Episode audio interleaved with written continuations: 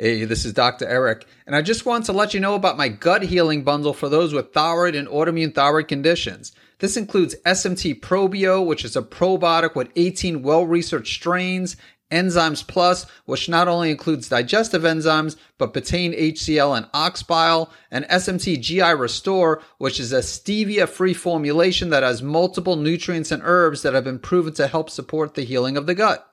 To learn more about this, you can visit guthealingbundle.com.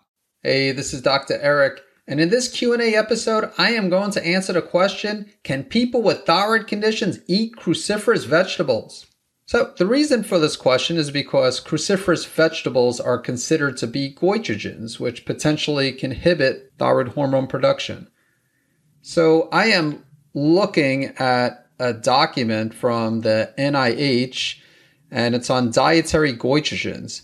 And there's three different categories that it lists. So one is the cruciferous vegetables. So we got cabbage, kale, cauliflower, broccoli, turnips. And so these cruciferous vegetables contain glucosinolates. Metabolites compete with iodine for thyroidal uptake. So the concern with cruciferous vegetables is that they will interfere with iodine metabolism. And iodine is important when it comes to thyroid hormone production. So, especially if someone is iodine deficient, then potentially cruciferous vegetables can be problematic. Now, I will say that in most cases, cruciferous vegetables won't pose a problem to people with thyroid and autoimmune thyroid conditions, including hyperthyroidism, those with hypothyroidism, so when it comes to hyperthyroidism, some people actually want to know if eating cruciferous vegetables can actually help to lower thyroid hormone levels. And, and the answer in most cases is no. I've actually experimented with it. So this is something that usually isn't effective in people with hyperthyroidism. And when it comes to those with Hashimoto's, of course, they're concerned that they'll become if they are overtly hypothyroid, that they will become even more overtly hypothyroid, or if they're subclinical hypothyroid, that they'll become overtly hypothyroid. But once again, in most cases, people will be fine. There might be a few exceptions. If someone has a severe iodine deficiency, then it's possible that eating cruciferous vegetables will cause problems. And then if someone's eating very large amounts, so if someone's eating like five cups of raw broccoli per day or just raw cruciferous vegetables per day, then once again, it might cause problems. But usually we see the opposite problem as far as people eating vegetables. Usually people aren't, aren't eating enough vegetables. Most people aren't eating too many cruciferous vegetables.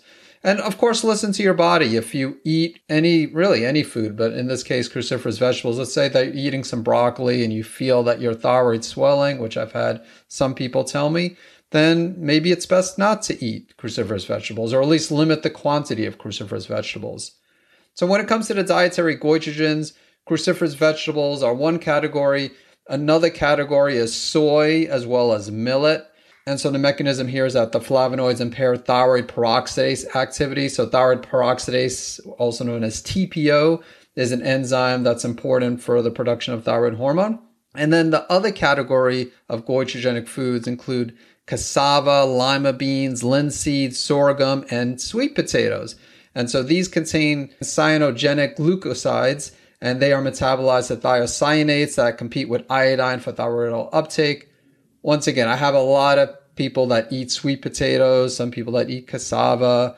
And so most of the time, these foods will not cause problems in people with different types of thyroid conditions. Once again, with hyperthyroidism, definitely not a concern because people with hyperthyroidism many times will welcome lower thyroid hormone levels. The concern is mainly with those with hypothyroidism Hashimoto's. And, and so unless if someone is eating an excessive amount of these foods, or again, maybe if they have a severe iodine deficiency, then in these situations, we might see problems. But Otherwise, most people are able to eat a normal amount of cruciferous vegetables as well as sweet potatoes, cassava. Now, soy is a different story. I usually do recommend for people to avoid soy for other reasons. It's not just that it has goitrogenic properties.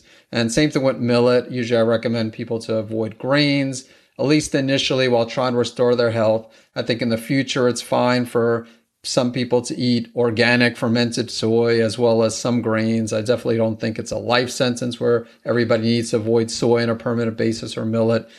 other practitioners might, might disagree. So, just to summarize, cruciferous vegetables in normal amounts are okay for most people with hyperthyroidism and Hashimoto's, and cassava, sweet potatoes are also okay for most people with these conditions. These others, like lima beans, um, sorghum, those I actually usually recommend to also take a break from initially while trying to restore one's health. And the same is true with soy and millet. So eventually, most of these foods that are avoided could be reintroduced, but they're not avoided because of goitrogens. They're avoided for different reasons. And I'm not going to get into the reasons here. So that's my response to the question Can people with thyroid conditions eat cruciferous vegetables? The answer is yes. I hope you found this episode to be valuable, and I look forward to catching you in the next episode. Thank you for listening to the Save My Thyroid podcast. If you haven't done so already, make sure you hit subscribe to stay up to date on the latest thyroid health related topics. And to get your free thyroid and immune health restoration action points checklist, visit SaveMyThyroidChecklist.com. Thanks so much for tuning in. One thing I forgot to mention is that if you cook cruciferous vegetables, that will reduce the goitrogenic properties. I'm sure some people have that question. How about if I cook them? So, for example, if you eat broccoli, I would say lightly steam the broccoli for a couple of minutes. You don't want to cook them too much because that will result in a loss of nutrients. But if you are wondering whether or not cooking the vegetables decreases the goitrogenic properties, the answer is yes. I want to let you know about a product called Hepatoimmune Supreme, which is a unique supplement that has a rare combination of N-acetylcysteine, also known as NAC, milk thistle, and schisandra to support the liver. And it also has a few mushrooms that can help support the immune system, including cordyceps, which has both immune modulating and adaptogenic properties and is great for those with Graves' disease and Hashimoto's. To learn more about Hepatoimmune Supreme, visit SaveMyThyroid.com forward slash liver support.